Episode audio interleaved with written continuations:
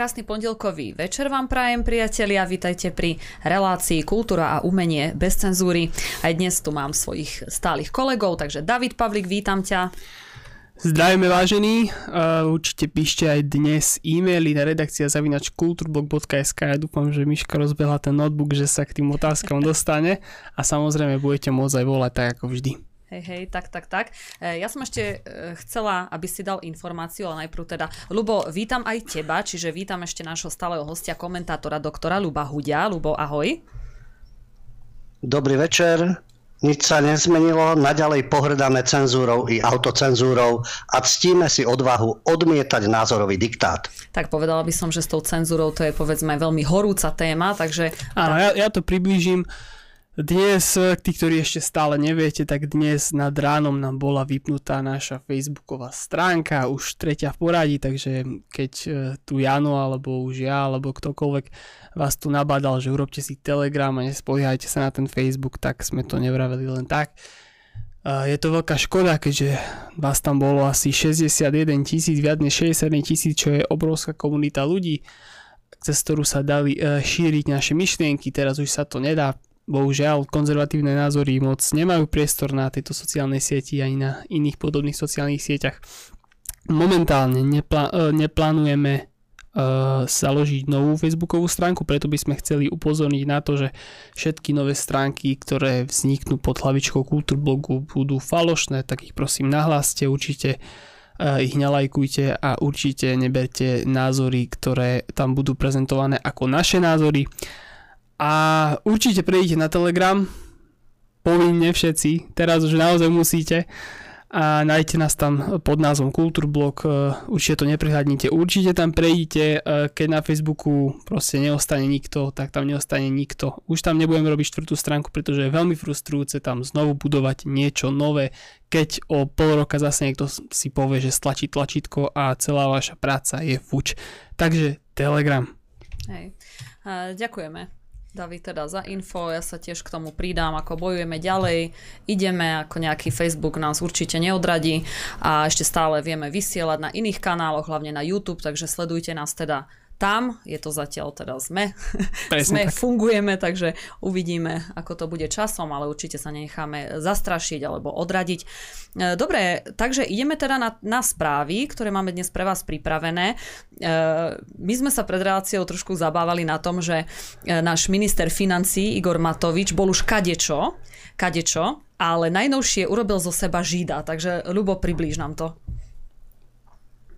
No, je to kultúra umenia a my sme už viackrát naznačili politicky nekorektne, čo je všeobecne známy fakt. Len, len to nepovedať nahlas. Keď sa zaoberáte problematikou holokauzy, teda holokaustu, a nakrútite o tom film, je veľmi veľká šanca, už od 60. rokov, že chytíte nejakého Oscara. Slovenské pokusy tu boli. A niektoré úspešné obchod na korze, do omierania samozrejme. Ten dostal Oscara, vieme, slovenský štát, Židia a tak ďalej. Permanentná téma. No a teraz sa Webiak pokusil so správou, nevyšlo na Oscara. Nevyšlo, ale tuto máme ďalší pokus. Nie je to síce umelec, ale je to riadny herec. Um, viac pacient ako herec, to je ten spomínaný minister financí, bývalý premiér Igor Matovič, ktorý zahral také divadielko, že No, mohlo to na Oscara, ale naopak. Poštval proti sebe mocnú lobby. A ako sa mu to podarilo? No, to, čo Miška naznačila, on sa zahral na žida 20. storočia. Teda urobili z neho žida 21. storočia. Prečo? Najnovší prieskum verejnej mienky, v ktorom je najmenej dôveryhodným politikom na Slovensku šéf kedysi najsilnejšieho hnutia, ktoré vyhralo voľby, Olano, stal sa premiérom, teraz je ministrom financí Igor Matovič. A on to pripisuje novinárom. Jasné, že novinári dokážu niekoho popraviť a niekoho zase vyzdvihnúť, myslím, na mediálnej scéne. Ale aké predstavenie predviedol Igorko, pacient, citujem, Urobili ste zo mňa Žida 21. storočia. Tak ako za nacistického Nemecka boli za všetko vinní Židia, pretože Hitler na nich ukázal prstom, tak mnoho ľudí chcelo urobiť niekoho za všetko vinným a mnohým z vás sa to podarilo. Nerobím si z toho nič. Nerobím veci preto, aby mi rastla popularita. To povedal Igorko, pacient novinárom a neuvedomil si jednu základnú vec. Goj nemôže byť Židom. Goj nemôže trpieť ako Žid a nemôže byť nejakou obeťou. Samozrejme, že sa hneď ozval riaditeľ mimovládneho inštitútu ľudských práv Peter Weissenbacher, No tak nie je to práve slovanské meno, ani škótske meno to nie je však, ani španielské. Mohlo by byť nemecké, ale nechajme tak Weissenbacher. A reagoval. Opäť, citujem. Igor Matovič urobil presný opak a svojimi nevkusnými výrokmi relativizuje holokaust, znevažuje pamiatku obeti nacizmu a nahráva antisemitom. Igorko si totižto neuvedomil, že keď neustále hovoril o tom, keď prišla k moci jeho vláda, no veď z vôle voličov, voliči sa tak rozhodli, a neustále hovoril, že tí druhí to sú všetko mafiáni a fašisti.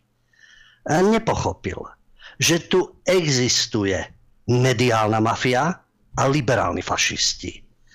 Tam neexistujú žiadne reči o židoch, pretože on sa nemôže štilizovať do, tej, do tejto pózy a samozrejme, že liberálni fašisti mu to dali teda riadne vyžrať. Ale Igorko má ešte teda e, jednu, jednu takú škaredú vlastnosť z pohľadu mediálnej mafie a liberálnych fašistov. On sa nevyjadruje pozitívne o LGBTI. No a to je zase veľký problém. On to aj nedávno vyhlásil, že ho médiá nemajú v obľube, pretože nie je LGBTI orientovaný. No a o tom to je. Takže nejaké reči o židok a popieranie LGBTI narazí na mediálnu mafiu a liberálnych fašistov. Čo to teraz nebral do úvahy, no ale pri pacientovi sa nemožno čudovať a stále to nepochopil za celý ten čas. A kto vie, či to konečne už pochopí. Mm-hmm. Ale Oscar z toho nebude. Tam, žiaľ, tam nemá šancu na Oscara. Ešte keď Matovič, ja musím uznať, že on má jeden obrovský, obrovský talent. On vždy v každej situácii vie stiahnuť na seba pozornosť a urobiť zo seba obeď. Na to musíš mať taký talent, že to je niečo neuveriteľné. On, by, on mal byť herec v dráme. To, to, by, to by akože dal normálne dramatické postavy, obete, tak toto. On je proste úplne úžasný v tomto, fakt. Dobre, poďme, ešte chcel si k tomu niečo, Lubo? Nie, nie, tam už nie je čo dodávať. Pacient je jasný, len to je v tých súvislostiach, o ktorých hovoríme. Umenie, kultúra, čo môžeš kritizovať, čo nesmieš kritizovať, čo máš propagovať, nad čím máš roniť slzy, čo máš ignorovať. To tam všetko je pekne podprahovo a na tom pracuje aj tá umelecká mafia. A k tomu sa postupne dostaneme. Ale ja by som chcel aj na niečo pozitívne, pretože tento, by som povedal, umelecký, umelecký zvrhlý svet a plný cenzúry a autocenzúry a títo pacienti, ktorí sa štilizujú do určitej pózy, či už sú to politici alebo umelci, ale potom v kultúre a v umení sú aj skutočne veľké hodnoty. Ja a máme byť aj na čo hrdí. Ja chcem prečítať tú správu, teraz chceš hovoriť fresky teda. Áno. Dobre, hej. Áno, áno, nech mi sa tú radosť, lebo som si pripravila. Aby aj pozitívne veci boli. Áno, áno, lebo konečne máme nejakú pozitívnu správu, takú normálnu v podstate, žiadna, e, žiadna propaganda. Takže e, Európska únia teda Európska komisia zaradila súbory stredovekých e, nástených malieb 12 kostolov v Gemeri a na Malohonte do zoznamu unikátnych pamiatok v celo, s, celo, s celoeurópskym významom. Táto značka je na základe prísneho hodnotenia udelená lokalitám alebo objektom, ktoré reprezentujú históriu a odrážajú spoločné európske hodnoty a ich vplyv na rozvoj kultúry a spoločnosti. Takže takýchto správ by sme mali mať viac. Takže k tomu môžeš, Lubo, ešte povedať. Ide o to, že boli ocenené teda tieto stredoveké nástenné malby na Gemery a v Malohonte. Je to 12 gotických kostolov. E, v niektorých prípadoch sú staré až 700 ročí a len tak orientačne ide o evangelické chrámy v Rimavskej Brezove, v Rimavskom Brezove, v Rimavskej bani, v Kijaticiach, Kameňanoch a tak ďalej po Slovensku v Plešivci a nie je problém si nájsť, no je ich 12, takže uh, máme sa čím píšiť. A uh, tú značku Európske dedictvo, to sa udelovalo v Bruseli, to bol slavnostný ceremoniál, vlastne to udelovala Európska komisia. No keď niečo urobia pozitívne, to neznamená, že 24 hodín ich budeme kritizovať, keď robia nezmysly, áno. Ale aspoň túto pozitívnu vec treba spomenúť. Vychádzali e, z hodnotení nezávislej odbornej poroty, ktorá teda udelila túto značku 12 miestam, ktoré zohrali dôležitú úlohu v dejinách a v kultúre Európy. No a poprvýkrát túto značku získava aj Slovensko za tú stredovekú sakrálnu architektúru. A len tak pre zaujímavosť, e, to bruselské podujatie, ktoré bolo, to mala pod patronátom Eurokomisárka pre vzdelávanie, mládež, šport a kultúru. To všetko je dôležité. Maria Gabrielová. A vieme, že všade tam je politika. A tvrdé politiku má ideologické zámery. Či je to vzdelávanie, ovplyvňovanie mladých ľudí v športe takisto a hlavne v kultúre. A táto komisárka Maria Gabrielová e, povedala jednu zaujímavú myšlienku. Kultúrne dedictvo je dušou Európy, je vyjadrením našej európskej identity, formuje náš kolektívny život a našu budúcnosť. Dnes ho viac ako kedykoľvek predtým treba chrániť a uznávať. To uviedla vo svojom vyhlásení. Takže áno, kultúrne dedictvo, ale naša európska identita je postavená na národných identitách. V tých ocenených ocenených objektov značkou Európske dedictvo.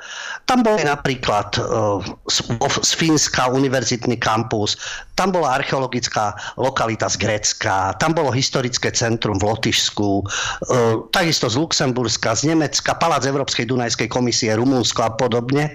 Takže každá tá národná prispieva do európskej, ale v prvom rade to vyrásta z národnej identity, ktorú nemožno poprieť, čo je u nás časté v kultúre, v umení ako sme svetoví, sme európsky, vieme, Oscara získavame tým, že filmy o vyvolených a podobne. Takže tento náš život v Európe je o európskej spolupráci národných štátov a národov a kultúrneho dedistva. Preto je pre mňa zaražajúce, keď niekto sa pije do prs kultúre a v umení, aký on je Európa na európske hodnoty, ale na všetko národné kášle, všetko je to úbohé, je to provinčné, je to vidiecké, je to okrajové, z toho vyrastá európska kultúra. Či je to vo Fínsku, či je to v Rumunsku, či je to v Grécku, či je to v Lotyšsku, kdekoľvek. Toto je tá európska rozmanitosť. A my tu máme tú rozmanitosť európsku. A každú tú národnú. Takže také obohacovanie, ktoré likviduje Európs, Európanstvo ako také, tie národné štáty, tú našu identitu, keď hovoríme o identite, tak potom si to protirečí. Budeme mať európsku identitu, ale všetky národné identity pochováme a rozbijeme, lebo vieme, že v tomto trende je tie sily, ktoré najviac popierajú nejakého národného ducha a národné povedomie, sú teraz zapálení ukrajinskí nacionalisti. Všetci sú za ukrajinské vlastenectvo, za ukrajinskú identitu a podobne. Tam je to prípustné. To je zaujímavé. A prečo? To je jeden veľký otáznik. A všade inde je to národné cítenie smiešne, trapné, ubohé, neprogresívne. Ľubia mám ešte takú Takže áno, to kultúrne dedistvo vytvárame vy všet a hlavne jednotlivé národy a európske národy. Ja mám k tomu ešte, Lubo, takú jednu otázku, že uh, čo to znamená, keď je to európske kultúrne dedictvo v takej praxi? Ako myslí si, že teraz je šanca, že tieto fresky, lebo sú ináč nádherné, ja som ich videla, sú krásne, je to naozaj, oni sú 700 rokov staré malby. Myslí si, že teraz ako môže uh, Únia poskytnúť treba nejaké peniaze na rekonštrukciu, alebo čo to teraz pre nás bude znamenať? No elementárna povinnosť vyplýva, my sa musíme v prvom rade starať, my nemôžeme stále naťahovať ruku. A teraz sa k tomuto dostávame, čo som aj spomínal.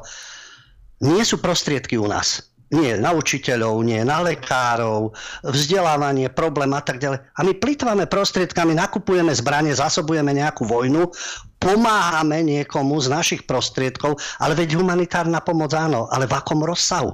A do akej miery? A do akej miery je to reálne? Takéto investície, keď navyše danej krajine, myslím tým Ukrajinu, samotní medzi sebou Ukrajinci na 80% územia sa nebojuje. Opakujem to a budem to znovu opakovať, nech už je situácia akákoľvek, oni sami medzi sebou si dávajú trojnásobné nájomné, chodia si po Európe na výlety a e, nemyslím tí, ktorí naozaj tam v tej ubli prídu, tie, tie dajme tomu matky s deťmi, ale títo na týchto SUVčkách rozlezení všade, kade po Európe, ktorí naťahujú ruku, ktorým sa dávajú peniaze, financujú sa tí, ktorí im pomáhajú a podobne, ale niektorí potrebujú pomoc, ale v značnej miere sú to ľudia, ktorí to zneužívajú a mohli by si už v rámci svojej krajiny pomáhať. A nie ako napríklad v Lvove dávať trojnásobné nájomné tým ktorí utekajú z východu a takto nabalený ešte loziť do Európy pre podporu a získavať ďalšie možnosti. Aj na to sa treba pozrieť. A my nemáme dostatok prostriedkov. Vidíme, jasné, tak ako sa hospodári, kto je pri moci. Prostriedky sú, vždy sú prostriedky, aj na Slovensku, aj v Európe, aj kdekoľvek, ale ako sa s nimi hospodári, ako sa prerozdeľujú, komu, kam smerujú. Potom je tu korupcia, to sú asi ďalšie veci, ktorá takisto zúri v ktorejkoľvek krajine, či v Grécku alebo na Slovensku. Hey, lebo vo veľa Takže áno, takto treba investovať do kultúry a chrániť mm. toto dedictvo. No lebo viaceré pamiatky na Slovensku chrádnu veselo, samozrejme. Ale už keď sme, už keď sme pri tom, tak nie všetko uh, zveľaďujeme a teraz je najnovšie zase také informácie, že maďarská vláda uh, začala skupovať uh, historické pamiatky. Najprv to bolo len v Košiciach, čo viem, ale už teraz sa to rozliezlo po celom Slovensku. Už sa to týka aj Levoče, Spíša, rôzne uh, kaštiele skupujú, dokonca v Levoči viem taký veľký mešťanský dom. Takže, Lubo, čo sa deje vlastne? Teraz nedávno bolo stretnutie šéfov zahraničných vecí, čiže šéfov diplomácií Ivana Korčoka, nášho a maďarského, no nášho, e, momentálne ministra zahraničných vecí a s maďarským kolegom Petrom Siartom sa stretli v Budapešti a rozprávali sa aj o tomto kontroverznom skupovaní slovenských nehnuteľností Maďarmi. Na to upozornili viaceré médiá. Aj hlavný prúd, dokonca mainstream aktuality Bardy Ogenk. Ale šéf maďarskej diplomácie hovorí o tom, že áno, my skupujeme slovenské nehnuteľnosti, ktoré skupuje maďarská vláda, ale výhradne na obchodné a investičné účely. Dokonca tá maďarská nadácia blízka Orbánovi skupuje pamiatky. Na Spiši napríklad už majú kaštieľ, meštianské domy. A tá, tá firma so sídlom v Dunajskej strede je vlastne napojená na maďarskú vládu a skupuje historické nehnuteľnosti po celom Slovensku. Robí sa tu slovenskú spoločnosť Manevy SK, ktorá je blízka vláde premiéra Viktora Orbána. A Manevy SK je pobočkou maďarskej nadácie pre zachovanie nehnuteľného dedictva v Strednej Európe. Tá tam figuruje napríklad aj Siartov, štátny tajomník na ministerstve zahraničných vecí Levente Maďar. A Siarto namietal tejto diskusii. Moment, predkupné právo na kúpu nehnuteľnosti malo predsa Slovenské ministerstvo kultúry, ktorého nevyužilo. A priznal to aj Korčok. Takže môžeme sa mi e, nejak hnevať, že čo nám to tu Maďari skupujú, ale veď treba zachovať dedictvo v Strednej Európe. Ale treba sa v prvom rade opýtať ministerstva kultúry, čo rieši všetko Milanová, so svojou hereckou mafiou a so svojimi stupencami. Jasné, prostriedky nie sú na nič, to počúvame. Ale potom nech nejdu na, na nezmysly. Nech nejdu na covidovú pandémiu, tam, kde sú potrebné opatrenia, prosím, lekári potrebujú, sestričky a tak ďalej. Ale plýtva sa prostriedkami, naď sa tam angažuje so všelijakými svojimi trápnymi zbraňami v rámci Ukrajiny a podobne. Rusko ideme poraziť a nevieme si financovať náš štát, naše sociálne programy a zachovať si kultúrne dedistvo. Takže keď malo predkupné právo na kúpu nehnuteľnosti Slovenské ministerstvo kultúry, prečo ich nekúpilo? A prečo tie prostriedky má Maďarsko a skupuje ich cez určitú firmu. Ako sa Siar to vyjadril, dnes je ten výraz populárny. Chcel by som vás poprosiť, aby ste nespriadali konšpiračné teórie. No, najnovšia dohoda je taká, aby, to, aby sa to uskutočňovalo po vzájomnom súhlase. Takže je tu taký dvojstran, dvojstranový návrh, ktorý má hovoriť o spôsobe, akým sa Maďarsko a Slovensko budú o týchto nákupoch vzájomne informovať. Lebo predsa len e, nie je to také úplne e, čistá hra. V Košiciach, keď sa kupovali historické nehnuteľnosti, kde chce Budapešť umiestniť sídlo svojho konzulátu, tak e, vopred nás Maďari o tom neinformovali. Išlo o konzulát čo je v prípade diplomatických objektov porušenie medzinárodných zvyklostí. Ale znovu sa vráťme k tomu, môžeme, môžeme sa mi hnevať na koľkoľvek. Prvá otázka je vždy, čo urobíme my. Takže keď bolo predkupné právo na našej strane, tak sme mali zachraňovať tie pamiatky a skupovať tie domy. Ale pardon, na nič nie sú peniaze. No ale to je aj otázka ministra financí, otázka vlády a žiaľ, taký prístup, aký panuje, môžeme byť, byť, mať európske dedictvo, ale nebudú nám ho financovať. Bodaj by ho financovali nejakí filantropy. A nech nefinancujú prevraty a revolúcie, ktoré vedú len k upevneniu moci zase ďalších.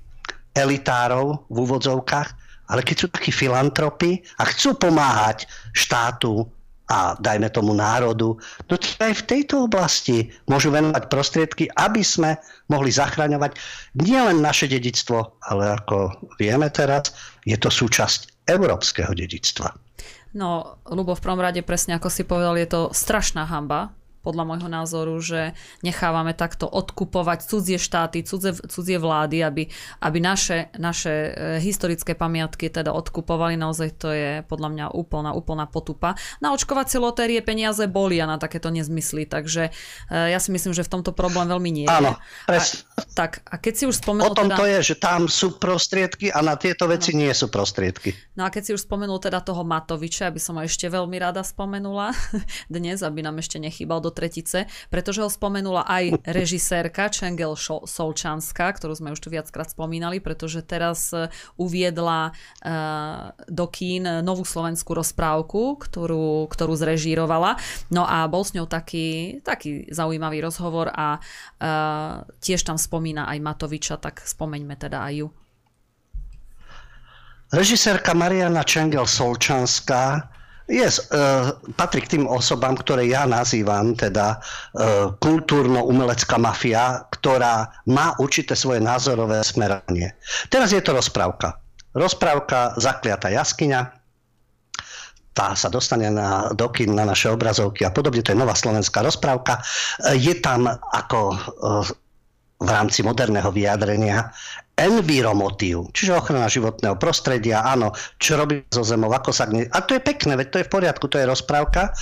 A tu sú presne tieto ich postupy, ktoré existujú. My častokrát spomíname herečku Táňu Pauhofovú, tá hra vo všetkom. E, jasné, sú talentované herečky, nie, nie teda nejakým zavádzaním, že áno, Táňa Pavofová má talent, ale má monopolné postavenie, pretože má správne politické názory. Angažovala sa za Radičovú, Čaputovú. Keď to bolo predtým SDKU, teraz nemusí mať ani stranické tričko. Je to jednoznačne progresívci, progresívne Slovensko v tomto tábore. E, a progresívni súdruhovia, nie Slovensko.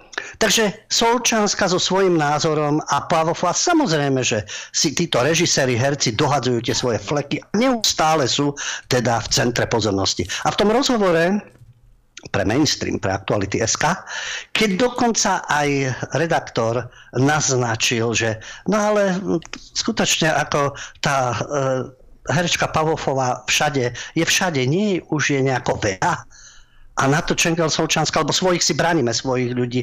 Ale čo by, veď aj keď ide o rozprávku, tam ju chcú vidieť tí rodičia tých detí. No, samozrejme, že vždy sa budú navzájom podporovať, ale o to by nešlo, ale nech sú potom aj iní režiséri a iní herci, ktorí môžu mať iný názor. Ale viem, ako je to s umeleckou scénou a s hercami, aký názor už len oni povedia slovensky. Hovorím o našej scéne. Ale Čengel Solčanská je známa tým, že nakrutila film Svinia alebo Únos. Únos, to je o Kovačovi mladšom. Svinia, to je samozrejme na štýl Smeru a Fica je dobre, že sa krútia, e, nakrúcajú filmy, ktoré postihujú spoločenskú situáciu. Ale keby o všetkých. Tu hovorím o tom prepojení a mafii, pretože samozrejme Svinia podľa knihy Arpada Šoltesa. A to je jeden politický tábor. Čengel Solčanská, Pavhofová, Arpi Šoltes. Všetci, ktorí ohrňajú nos nad Slovenskom a chcú vidieť nejaký ten progres. Aký progres vieme si predstaviť. Ale Hollywooda v tomto duchu. Takže oni sa takto navzájom podporujú, vytvárajú si to svoje zázemie, nakrúcajú filmy mimo túto rozprávku. Tá rozprávka je samozrejme e, nie o politike, čo je pekné, že je rozprávka. E, je pekné, že slovenská televízia bola ako koprocudent, e, kopro, koproproducent, koprocu, a už som sa zachoktal. Jednoducho súčasť produkcie a bude jedným z producentov. Ale, a má byť na štedrý deň. To je všetko pekné. Ale predtým Nehovoriac o tom, že ako si navzájom dohadzujú tie svoje pozície. Ten e, film Svinia bol tesne pred voľbami a mal mať vplyv na voľby. Bol to najviac našťovaný slovenský film v kinách. Čengel Solčanská sa dokonca vyjadrila, že no, zastavila ho pandémia, mohol byť ešte viac. Samozrejme. A jasné, že ten film podľa knihy Arpiho Šoltesa bol nasmerovaný tak, že blížia sa voľby, nech to Fico a Smer schytá. Teraz sa nebavíme o tom, čo stváral smer počas jeho vlády a tak ďalej. Ale v tej umeleckej sfere, keď sú umelci jednoznačne politicky zameraní. A dostala teda tú otázku, že vlastne tým, že ten film videlo toľko ľudí, tam bol jasný politický náznak a voľby vyhral Matovič. A v rámci tejto otázky, veď vy ste vlastne pomohli tomu Matovičovi, že s tými 25% vyhral a ona bola zhrozená. A to sa dalo čakať, veď ako hovorím, oni nemusia mať stranické trička ani stranické knižky. Z ich vyjadrení, vystupovania a rôznych citátov je jasné, ako sú politicky zameraní. Takisto si predstavujú, že oni by mali byť pri moci a tí ostatní nech čušia. Takže Čengel Solčanská povie peknú myšlienku, áno, cez kultúru a umenie môžeme nastaviť hodnoty, tak by to malo byť. Ale všeobecne platné hodnoty, nielen pre môj politický tábor, teda myslím jej politický tábor. A ako sa vyjadrila, výsledok volie by ju šokoval. Hm. Bola nepríjemne sklamaná, lebo si myslela, že ten film naučí, ako si dúfala, že tých ľudí naučí nejak rozmýšľať a podobne na tých základných princípoch, že sa nemá klamať, kradnúť, vraždiť, veď to je samozrejme, to je, o tom nemusíme diskutovať, ale podľa nej ona si vybrala iný subjekt na realizáciu spoločenských zmien. Ale ten subjekt, ktorý si vybrala, sa nedostal do parlamentu a Matovičovi nechcela pomôcť. No, vieme, ktorý subjekt myslí, veď samozrejme PS, perverzní súdruhovia, alebo progresívni súdruhovia, alebo ako chcete, skokovia Sionu a tak ďalej, veď majú množstvo všelijakých termínov a majú svojich zástupcov aj v Európskom parlamente, podpredseda a tak ďalej. To je ten subjekt, do rozprávky sa to nedá vtesnať. Hoci, no, ale to je ten subjekt, ktorý chcela, aby sa dostal, nedostal sa a v tom pramení te, e, to, jej, to jej sklamanie. Takže je kritická k súčasnej vláde, ale ona k všetkým. Pretože na otázku, kto je dobrý a kto je zlý, tvrdí, že je kritická k súčasnej vláde i k opozícii. Jasné, tam jej nevyhovuje nikto. A nesúhlasí so všetkými, ktorí tam sedia. No, ale čo ju najviac má tam, že tá hrozba, ktorá by mohla byť, je, že podstatné slovo budú mať fašisti. No, neviem, či myslela liberálnych fašistov, to by sa musela pozrieť do svojho košiara PS. A to by sa vzdialilo kultúrnym hodnotám západnej Európy. No, e, nejaké kultúrne hodnoty tu sú, a mnohé sú popierané práve touto západnou Európou a degenerovanou civilizáciou. Takže ona chuderka je frustrovaná zo súčasnej vlády. No, bodaj by nebola, no veď všetci sme frustrovaní zo súčasnej vlády, takže to neprekvapuje. Otázne je, komu zametať cestičku aj v prípade umelcov, aby sa dostal k moci. U je to jasné. Tengel Solčanská, Pavhofová, Arpi Šoltes a tak ďalej. Tam je to úplne jasné a oni síce hovoria, že Áno, slovenská kultúra potrebuje finančnú pomoc. Kultúra bez spolufinancovania štátom nemôže prežiť, ale akéže prekvapenie. A mhm. predtým boli všetci tí herci trhoví. Však na čo štát? Na čo nejakú národnú kultúru? Veď oni dostávali tučné honoráre, nakrúcajú sa rôzne nezmysly a podobne, tak si majú pomôcť sami, keď sú takí stupenci liberalizácie, slobodného trhu a podobne. No nie. Ono to neobstojí v rámci slobodného trhu. Kultúra, tu je potrebná určitá finančná pomoc, keď nie sú sponzory, filantropi, producenti, však vyvolení producenti, veď ako funguje Hollywood, to už aj mnohí herci naznačili, potom peklo zo života.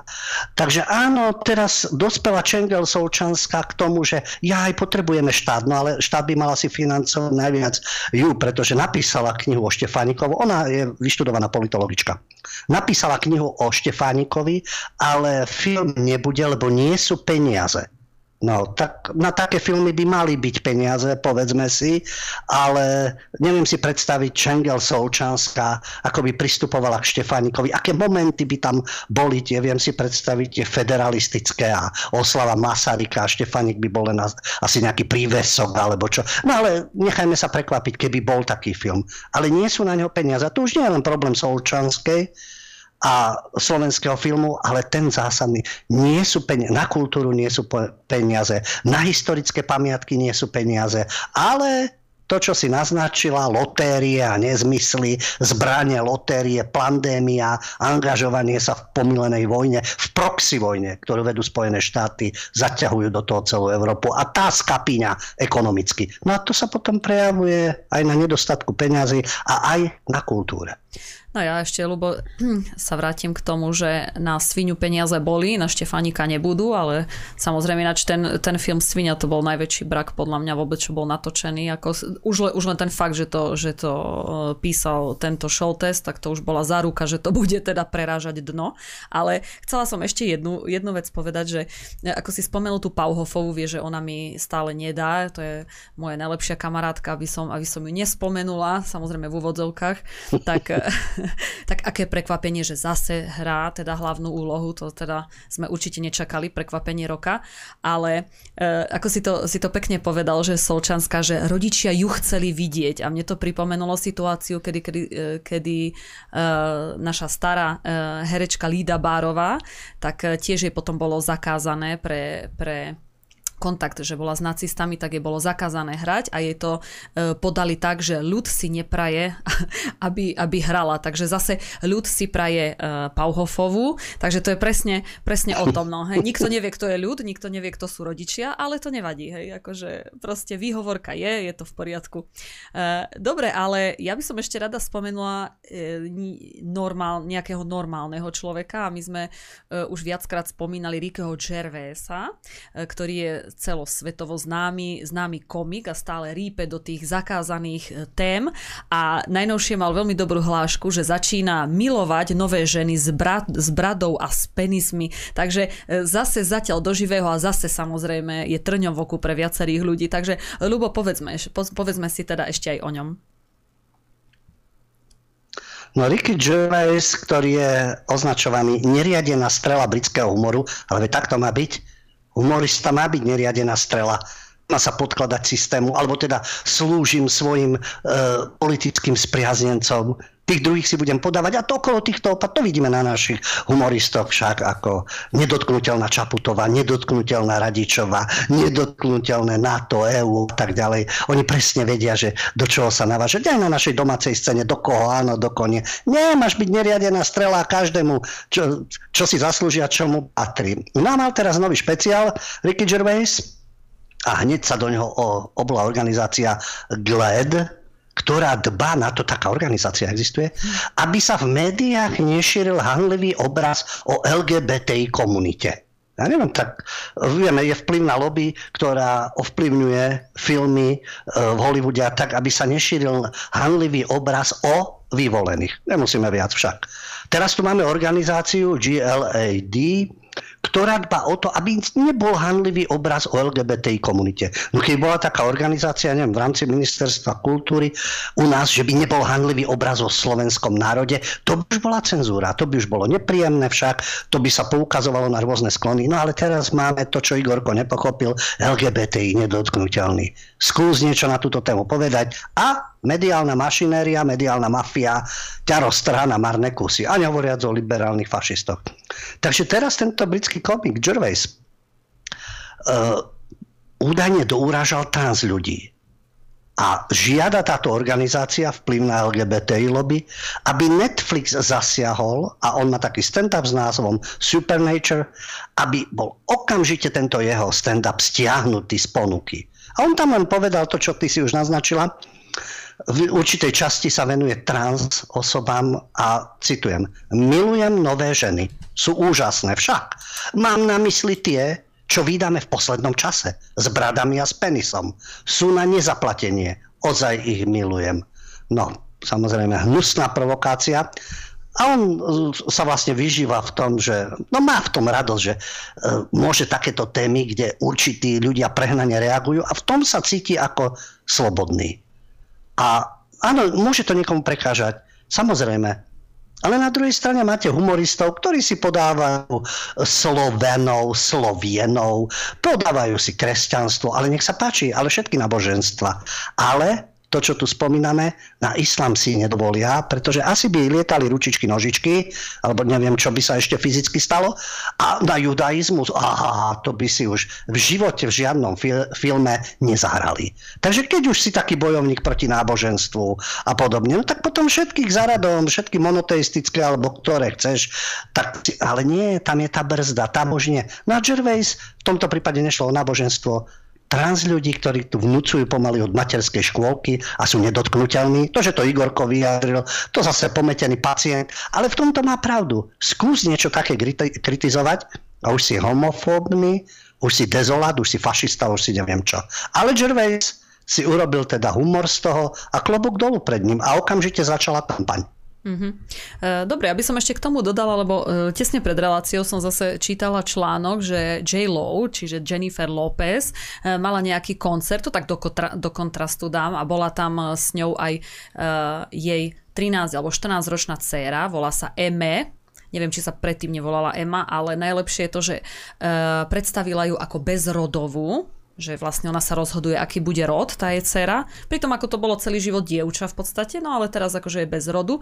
No a tak ju predstavila na tom koncerte, že e, jej onikala dokonca, lebo vieš čo to, vieš ako to znelo strašne, že niekedy by takého rodičia poslali na psychiatriu, možno by, že, možno by odobrali ešte dieťa, že čím ako nešibe na hlavu a teraz vlastne uh, J. Lo ako ukázala tú toleranciu, takže uh, povedala, že uh, privítam ich, lebo boli sme s nimi a neviem čo. A stále teda hovorila o tej cére, ktorá sa teraz momentálne asi má nejaký výstrel, že sa nevie kde zaradiť, tak len na margo toho, že sú teda takíto vyšinutí ľudia a bohužiaľ e, aj takéto mega hviezdy, ktorých obdivujem, ktorých obdivujú milióny ľudí. No ale vôbec to neprekvapuje, to tak isto s týmto uh, Angelina Jolie, Kate Perry však a Lady Gaga, Madonna, všetci, všetci prichádzajú s touto trans problematikou, no tak a Jennifer bola tak nejak mimo, tak sa treba zapojiť, pochopiteľne, veď niečím treba zase zaujať. To, že e, si dá výstrih po brucho a ukazuje zadok pri každej príležitosti, vie spievať, vie tancovať úžasné. A čo ešte ďalej? Lebo iní vedia spievať, tancovať, tiež im narastlo niečo na hrudníku aj na zadku. Ale čo ešte? Nejaký sobáš však s niekým, zase s nejakou hviezdou z, Hol- z Hollywoodu. No a čím ešte zaujať? No dieťa dieťa, najprv sú to pekné fotografie pri narodení, je nádherné, krásne, oslavy narodenín, no ale to je stále to isté, čiže čo?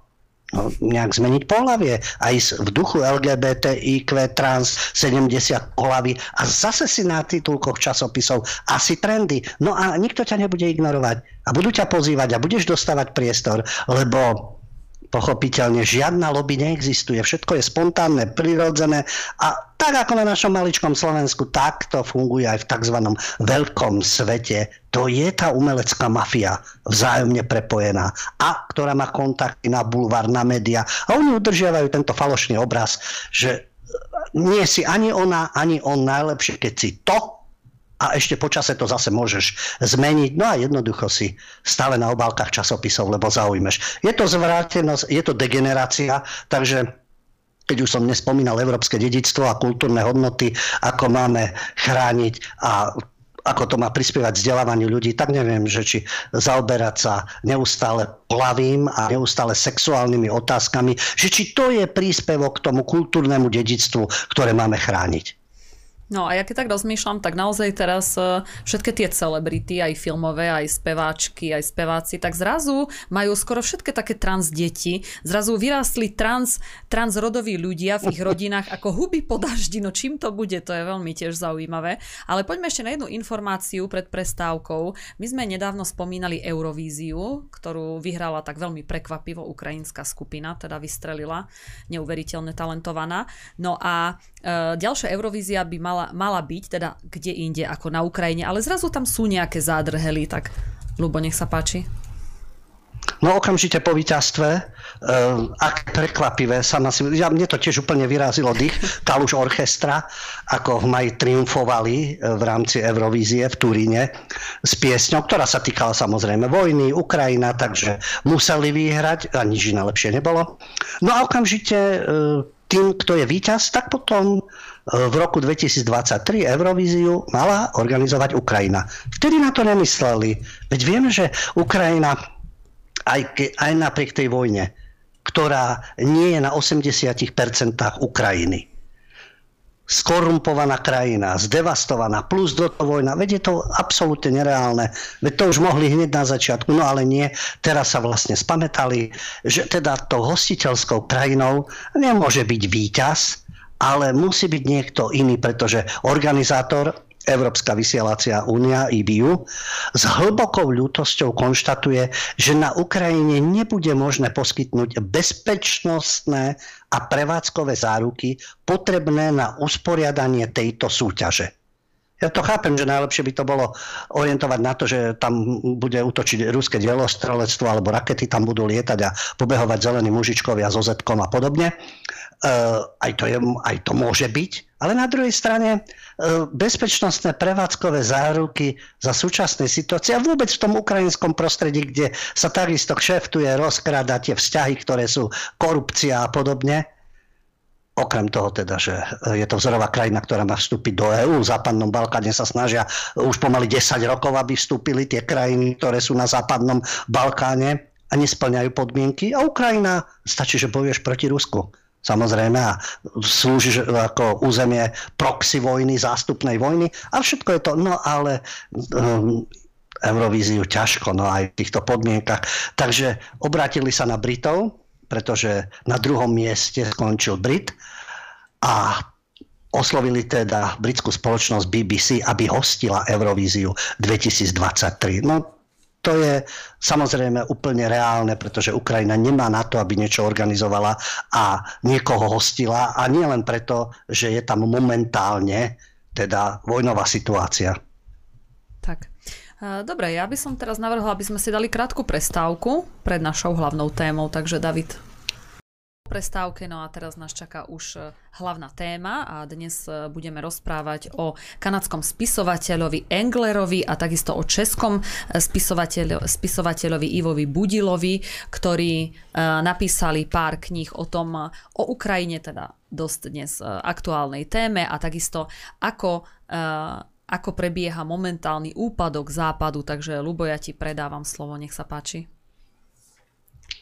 Upozorňujeme na dvoch spisovateľov, ktorí pochopiteľne u nás e, nebudú dostávať nejaký mimoriadný priestor. Ivo Budil je síce známy, to je český spisovateľ a Ivo Engel je kanadský spisovateľ. Takže sú to vzhľadom na polov Slovenska západné zdroje český spisovateľ, no a Kanada už úplne za Atlantikom. Len Ivo Engler píše nejako ináč, ako by sa páčilo našim propagandistom alebo našim aktivistom v rámci kultúry a spisovateľskej obci. Ivo Engler, kanadský spisovateľ, okrem toho aj politický aktivist Mondialu, napísal 11 kníh a uverejňuje pravidelne svoje úvahy v rôznych publikáciách ako Toronto Star, The Globe and Mail, Ottawa Citizen a podobne, aj ekologické veci. A teraz sa zamyslel a napísal takú úvahu, kde zhodnotil tajnú úlohu Kanady v ukrajinskej revolúcii ešte v 2004.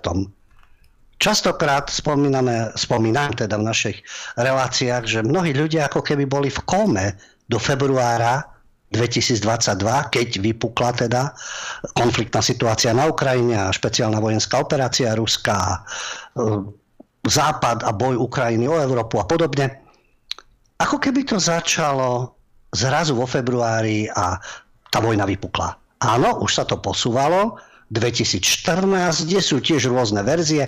Tamto má svoje korene. Jedni samozrejme majú tú verziu, ale to si, lebo podporovali povstalcov. Druhá verzia, no ale čo sa dialo vo vzťahu k Donbasu a Rusi nemohli nechať zabíjať svojich ľudí a podobne. Takže už sa to posunulo k 2014. Komatici sa prebrali, alebo Alzheimery z týchto médií hlavného prúdu a už to len majú iný dôvod. Ale Engler sa posúva až k roku 2004, oranžová revolúcia. A čo tam už rozohrávali Američania a Kanadiania? To sú dlhodobé plány práve preto títo komatici a Alzheimery ako keby uvažovali, pamätajú si, alebo vôbec čo si pamätajú, len zrazu sa niečo stalo, alebo hľadajú rôzne dôvody. Ale Ivo Engler sa pozrel na tom, a mohli by sme ísť až do 90. rokov, ale otázka o revolúcie.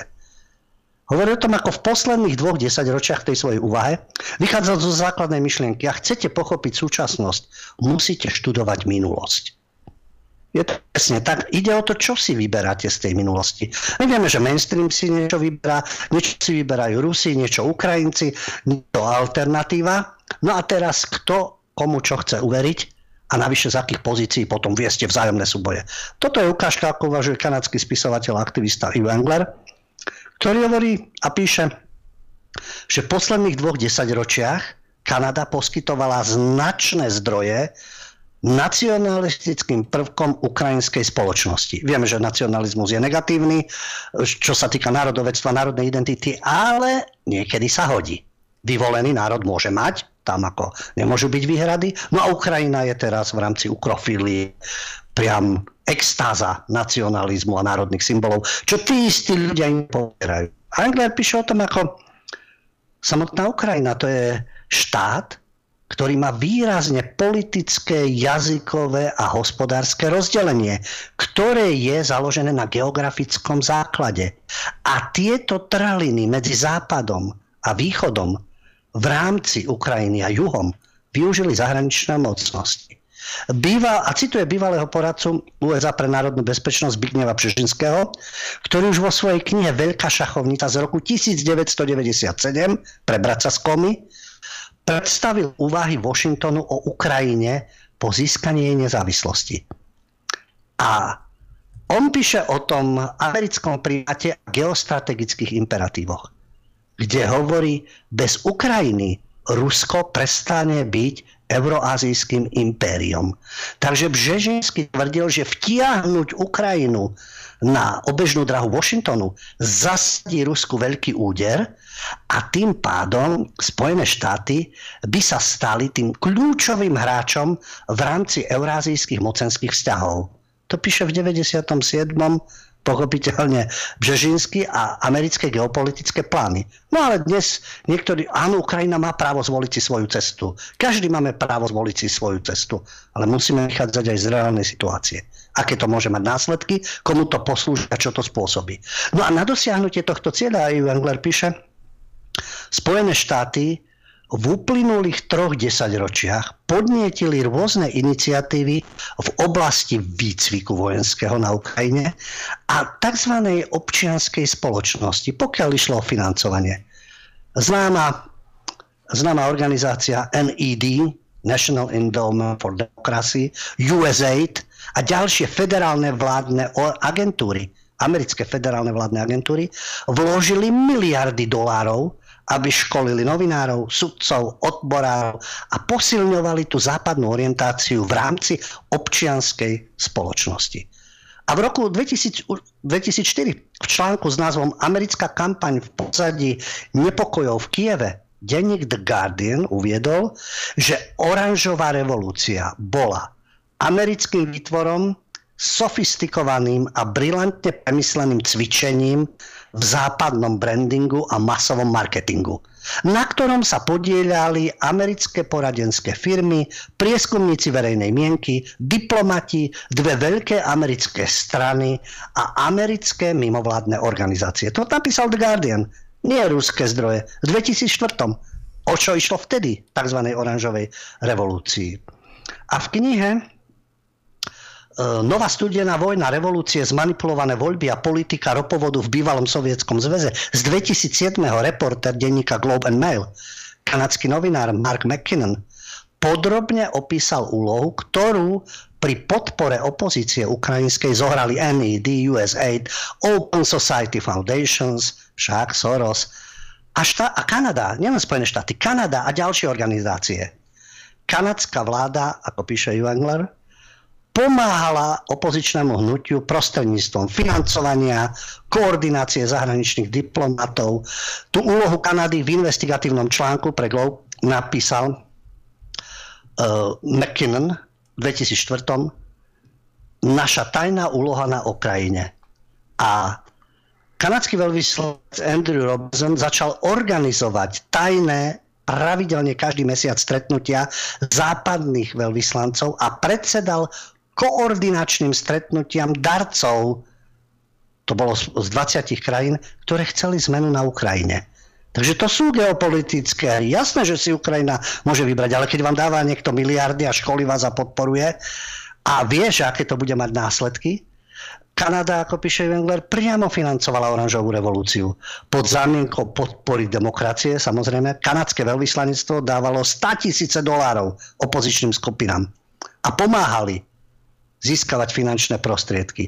No a ako konštatuje tento kanadský novinár aktivista, udalosti z roku 2004 pripravili pôdu pre konflikt, ktorý sa rozputal v 2014 Kanadskí predstavitelia tvrdili, že ich cieľom v roku 2004 bola podpora demokracie. Ale niekoľko mesiacov pred podporou oranžovej revolúcie kanadská vláda pomáhala zvrhnúť zvolených predstaviteľov na Haiti.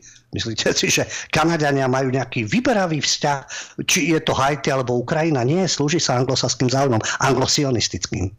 Takže záver z tejto úvahy, ako Ivan Gler píše, Hlavným cieľom Kanady na Ukrajine je už dlho presadovať neoliberalizmus a podporovať snahu Washingtonu o vyvolanie konfliktu medzi Ukrajinou a Ruskom. Hoci by Kanadiania mali sympatizovať s Ukrajincami, ktorí odmietajú ruský vplyv a odsúdiť Putinovú inváziu, musíme zvážiť aj významnú úlohu Kanady v tejto tragédii. Takže on nepodporuje, že by podporoval ruský zásah alebo že by podporoval Putina. To nie.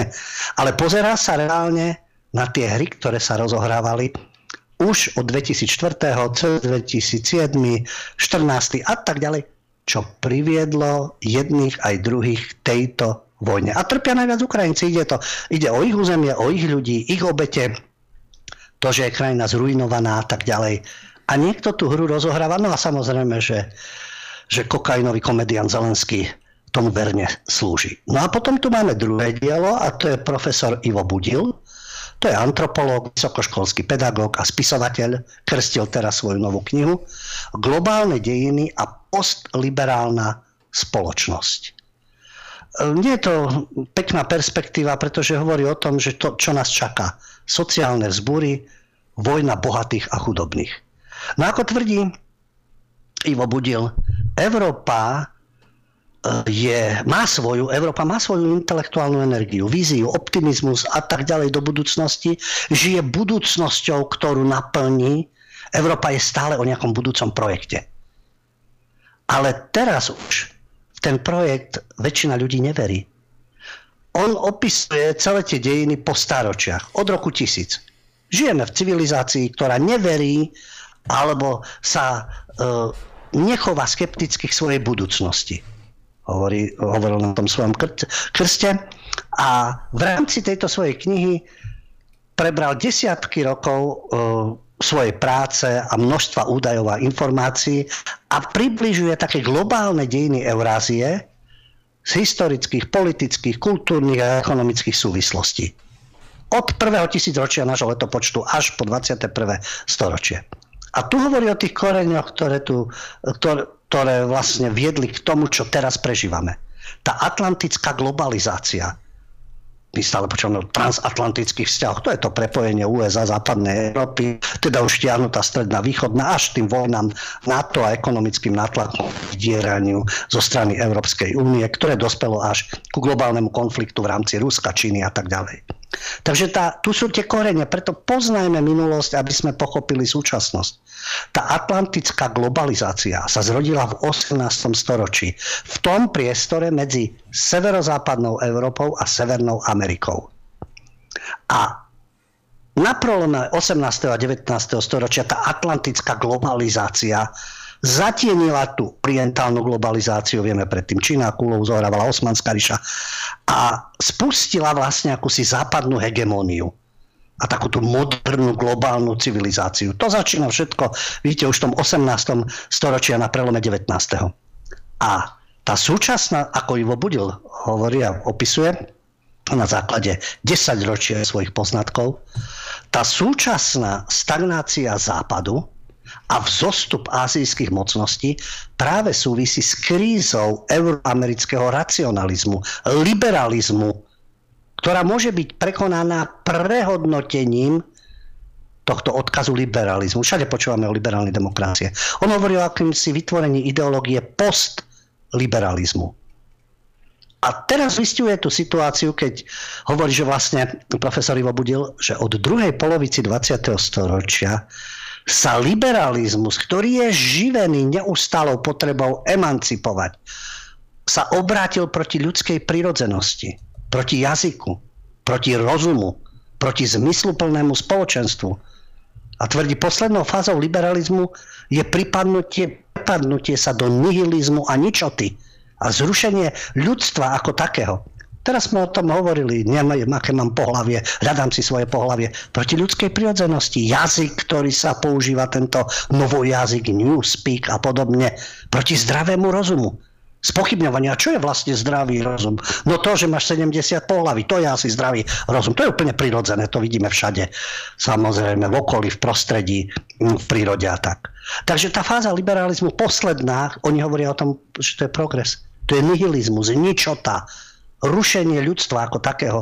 Tie iracionálne prúdy a hnutia sú výrazom tohto, tejto patologickej liberálnej fázy, ktorá ničí zdravý rozum v mene absolútnej slobody. To každý má mať slobodu.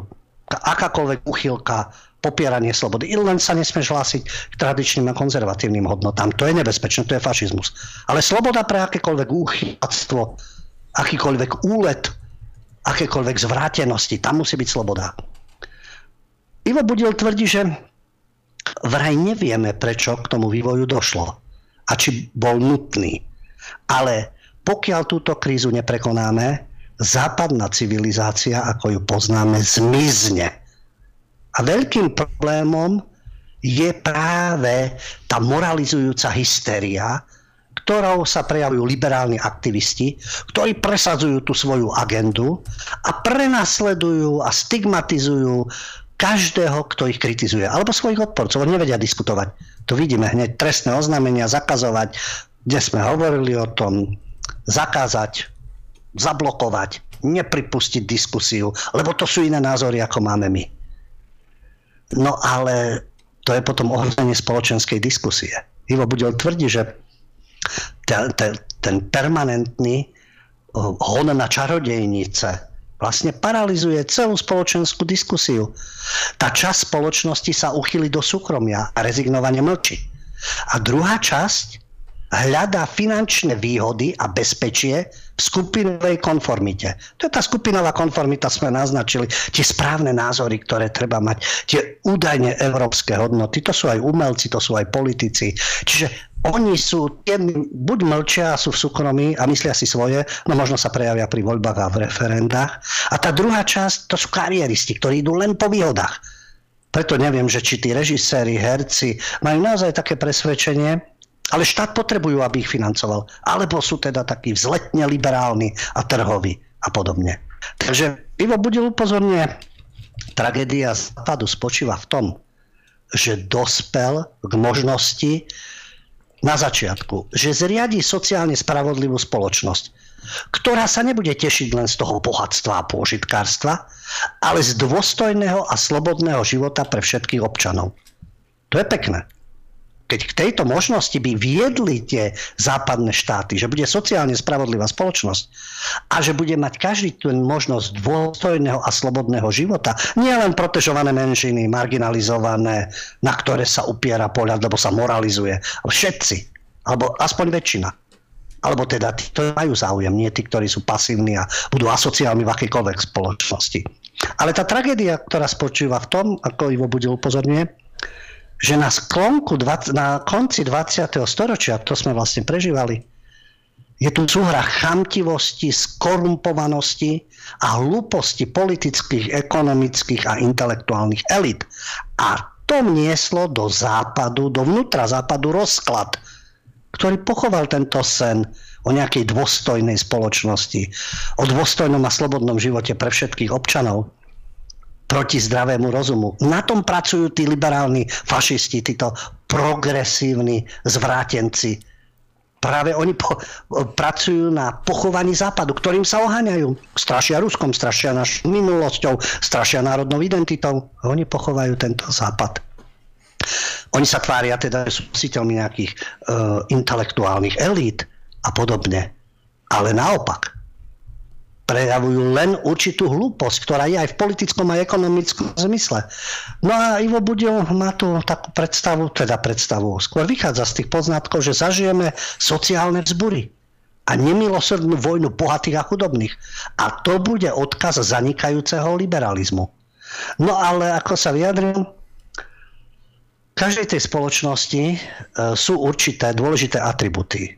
A to je na jednej strane morálny potenciál, No ale akýže morálny však promiskuita, pohľavia a sexuálne úchylky a tolerujeme už e, pomaly pedofilov budeme tolerovať, neviem kam až zajdeme, takže aký morálny, tradičná rodina je nezmysel, ako hovorí herečka Vašáriová, Magda, potom politička, neexistovala nikdy na Slovensku tradičná rodina, takže morálny potenciál nič. No a potom je tu iná sila, ktoré sa hovorí kognitívna, to je to myslenie, rozhodovanie, konanie. Veď vidíme, ako sa rozhoduje, aké rozhodnutia sa prijímajú, koho volí, či volia a podobne.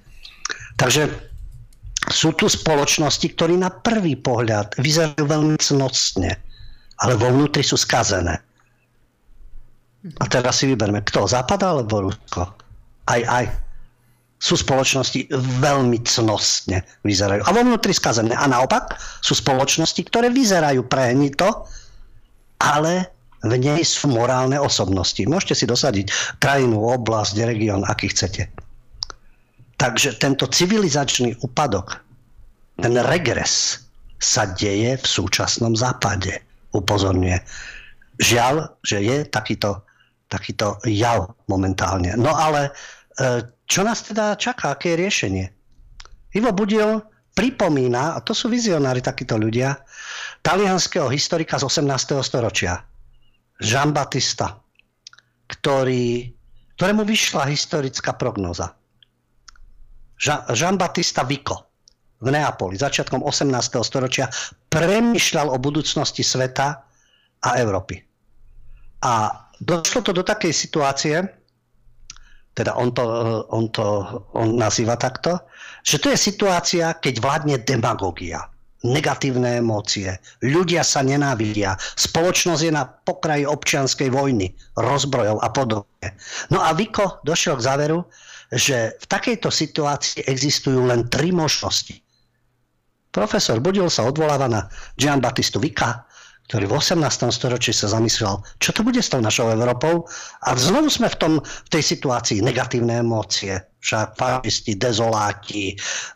Dnes, keď bol napríklad kultúrblok zablokovaný, tak sa tam tešili stadiť a dezoláti s určitým výtlakom to teraz chytali a tak ďalej. A my si zase môžeme myslieť o nich, akí sú covidioti a liberálni fašisti a podobne. Takže áno, spoločnosť je rozdelená. Pozrieme sa na Ukrajinu, nielen vojna, ale tým občianská vojna, rozbroje nálady, ktoré sú.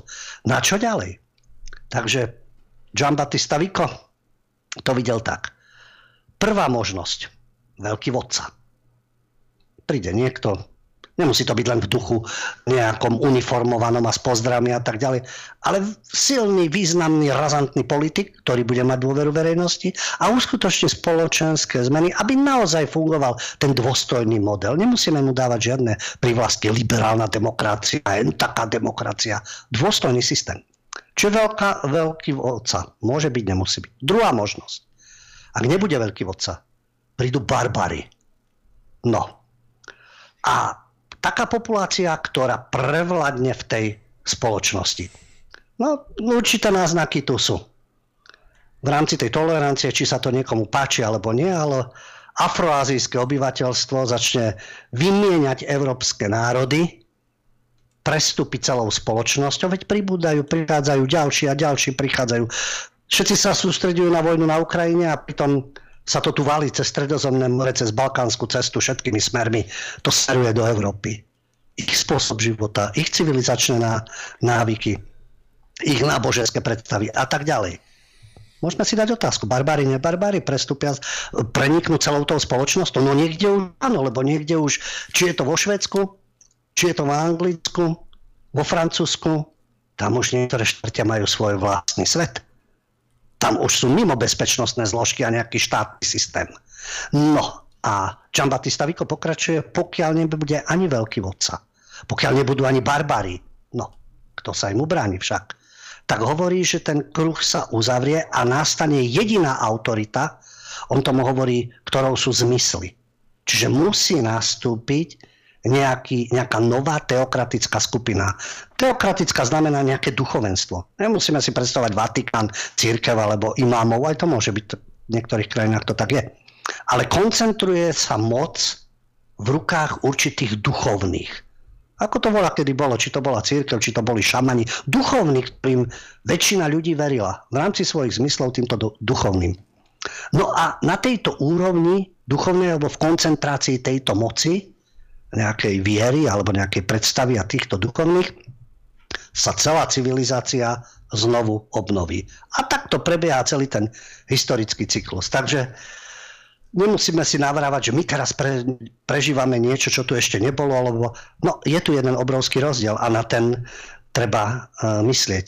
Či je to vodca, či sú to barbary, alebo či to je nástup nejakého nového duchovná, nejakej novej duchovnej sily. Vtedy nebol potenciál na zničenie celého sveta krátkej chvíli. Teraz je. A to je ten jadrový potenciál. A to treba zvažovať. A to je znovu aktuálne. A to sa týka aj ukrajinsko-ruského konfliktu a blúznenia, že tam bude nejaký víťaz, lebo to sa môže zvrtnúť a nebude žiaden víťaz. A prehrajú všetci. Zatiaľ to je len také naťahovanie. Američania dodajú miliardy, dodajú zbranie. Komediant kokainový vykrikuje, ako porazia Rusov. V Rusku zase stúpajú opačné nálady a agresivita a boj proti celému svetu. Zatiaľ je to na tej úrovni, ale ak nastúpia jadrové zbranie, tak už sme sa všetci dobavili. A tomu treba predísť.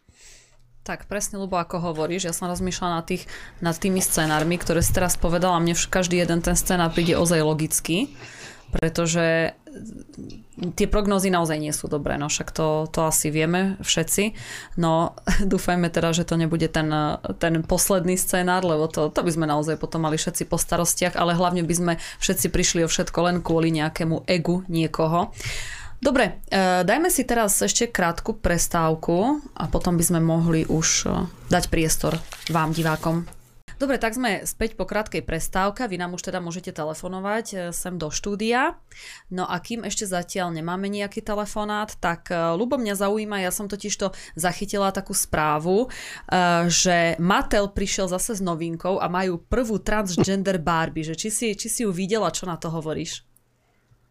No, opäť to súvisí s umeleckým svetom, pretože to je vlastne na počesť jedného z hercov aj táto transgender, tak samozrejme, že uh, Mattel ide samozrejme v duchu, v duchu tom modernom a progresívnom, takže vôbec neprekvapuje. Najhoršie je, že uh, ide o deti. A tam je vplyv na tú psychiku detí. Preto tie deti tých najznámejších umelcov sa predvádzajú, lebo takisto chcú upútať pozornosť. No, uh, tá, eh, tá transgender Barbie, transrodová, to je údajne na poctu Laverna, jak to nazvať, to, čo ty hovoríš. To bol včera muž, dnes je žena. Laven Cox, hm. Ova, alebo to Laven Cox, LGBT herec, ktorý mal teraz 50 rokov. Ako hovorím, včera to bol muž, dnes je to žena, Laven Cox, Ova. A výkonná viceprezidentka a globálna riaditeľka Barbie Liza McKnightová, keď oznámila toto rozhodnutie, tak povedala, sme hrdí na to, že môžeme zdôrazniť dôležitosť inklúzie a prijatia v každom veku a kolekciou Barbie oceniť významný vplyv Lavern na kultúru. No tak ja neviem, možno my, tým, že nie sme v Amerike, takže to Lavern, uh, Lavern Coxová, Lavern Coxo alebo Cox vlastne aký význam pre kultúru a teraz na základe toho, že on je transrodový, však nech si robí v posteli, čo chce, alebo nech si chodí do klubov, ako chce, to je jeho súkromný život, ale podľa neho má byť Barbie. No, samotný Laven, mne sa to až ťažko hovorí, ale um, samotná, samotný sa vyjadrilo, vyjadrila na Instagrame, teraz je tu babika Barbie Laven Cox. Ďakujem všetkým v Mateli za tento moment pre trans a LGBTQ komunitu v skutočne národných časoch, najmä pre trans deti. Som hlboko poctený, poctená, pocteno a dúfam, že táto babika bude majákom nádeje a možnosti pre fanúšikov Barbie všetkých vekových kategórií. Čo to už sú trans deti? Ja už samozrejme zmotivo- motivovali deti tak, že nemusia čakať do 18. Dobre, sú dospelí a keď začnú robiť niečo so svojím telom, ich problém, respektíve je to tragédia pre rodičov alebo pre ďalších. Oni to považujú za správne rozhodnutie. V niektorom prípade to tak môže byť. Ale toto infiltrovať masovo do detí, zaoberajte sa tým svojim pohlavím a či ste, či nie a na to vyrábať bábiky. No Laven tvrdí, že v detstve e, trpela, trpelo, trpeli a že vo veku 11 rokov sa pokúšal spáchať samovraždu, pretože e, samozrejme ako transrodové deti majú potom problémy, ako sa s tým vyrovnať. No tak to je otázka pre psychológa. A dávať im cez bábiky určité posolstva, pretože ešte nie sú dosť zrelé na to, aby to pochopili a zastávať sa takýchto e, produktov, ktoré ovplyvňujú ich myslenie, transrodové deti. Mm-hmm. Veď mnohé deti ani nevedia, čo, nevedia si ešte vybrať ani predmety na základnej a strednej škole. U nich je to teda na výber. Nevedia ani, tá kritika, ktorá zazdela, nevedia ani, čo si chcú dať na večeru. A zrazu už vedia, že majú iné pohlavie ako to, ktoré im bolo pridelené pri narodení. Pridelené, asi sa narodili s nejakými pohľavnými znakmi, čo im bolo pridelené. A to je tá zvrátenosť proti zdravému rozumu, takže budeme čakať, kým si odhlasujú svoje pohlavie. No tak no. Matel sa samozrejme pridáva k tej progresívnej vlne. Hej, tak dobre, máme... Máme volajúceho. Dobrý večer, nech sa vám páči. Môžem, dobrý večer, vyčujem. Dravovský William, my už sa poznáme, podľa mena. Nevadí, dobre, v pohode ja by som chcel povedať také, že, že kto má milé srdiečko, bude príťažlivý v každom veku. Po ďalšie, ďalšie poviem, že z, ešte, ešte, ešte vám poviem, že také, že lebo ja to mám napísané, viete, ja si to musím napísať, že Čiže budeme počuť zase nejaké... Áno, áno, áno, ako, ako, dobre, dobre, dobre, dobre, dobre jedno chcem povedať aj tej našej kamarátke, čo je tá pani, ktorá je tam jedna jediná, áno, že, že a v tom trsti rúža rastie. Ja by som chcel poprosiť všetkých, aby na ňu dávali pozor, aby ju niekto nepresadil. Ďakujem pekne. Ďakujeme. Dobre, dobrú nocku. Ďakujeme. No, ja mám už tuhé korene, mňa ťažko už presadiť. Dobre, tak počuli sme teda chvíľku filozofie, zase William nám trošku dal. Dobre, tak zatiaľ teda nemáme volajúceho. Ja som len k tej transbarby ešte chcela povedať, že my sme niekedy, keď som bola menšia, sme mali tak Barbie, Kenov a sme tak otrhávali hlavy a sme to tam tak dosadzovali. tak sme robili už dávno trans Barbie, čo teraz Mattel prišiel s tým. Dobre, tak... Eh, no tak ty si progresívna, ty si bola progresívna už pred Mattelom. Presne, my sme to už skladali všelijaké tieto fluid a rôzne bezpohlavné osoby už dávno. Takže máme volajúceho? Máme. Dobrý večer, nech sa páči. Dobrý, ja myslím, že som na všetkých, aj pána Hudia. No, ja som nepozeral od začiatku, lebo som nebol doma a teraz tam posledne som zachytil okolo tej kultúre. Veď to bolo až divné. My máme starú kultúru, veľmi starú kultúru. Nikto to neštuduje, deti sa to neučia. Ešte za komunistov viacej o tomto bolo v knižkách diepite, ako teraz. Ľubo ľudia si určite pamätá, diepis sa učil na základnej škole, takže tam bolo oveľa viac ako teraz. A títo naši, ja som nepočul Nemca alebo Francúza alebo Angličana, že by nebol hrdý na svoju kultúru. Ja neviem, prečo my, Slovieni, čo sme tu starý národ, jeden z najstarších národov možno na svete, tak my sa budeme za svoju kultúru hámbiť, alebo čo? Ja toto neviem pochopiť. Díky. Dobre, ďakujeme za postreh. Tak, Lubo. Ono je to ťažko pochopiteľné, ale e, neprekvapuje to, a hlavne teda po 89. pretože určitá skupina ľudí, všimnite si, šikovne ovládla priestor vzdelávania, priestor médií, priestor kultúry a nie je to nič nové, pretože to je od 60. rokov vlastne tieto dnešné tzv. progresívne myšlienky, tento neoliberalizmus to, a v podstate neomarxisti a tak ďalej, frankfurtská škola. Už tam to bolo. A tie univerzity už tlačili do tých ultraľavicových, anarchistických, neomarxistických pozícií, pričom dnes sa tvária ako neoliberáli. A stále sa to prelíná, stále je to o tom istom. Rozbiť tradičnú rodinu, rozbiť nejaké národné povedomie, odstraniť národné štáty pod myšlienkou akejsi spoločnej ľudskej vzájomnosti. A to by bolo pekné, keby to tak bolo. Nebudú vojny, nebudú konflikty, nebudú sociálne rozdiely, pretože všetci sme rovnakí a podobne. No, e, v praxi to vyzerá inak.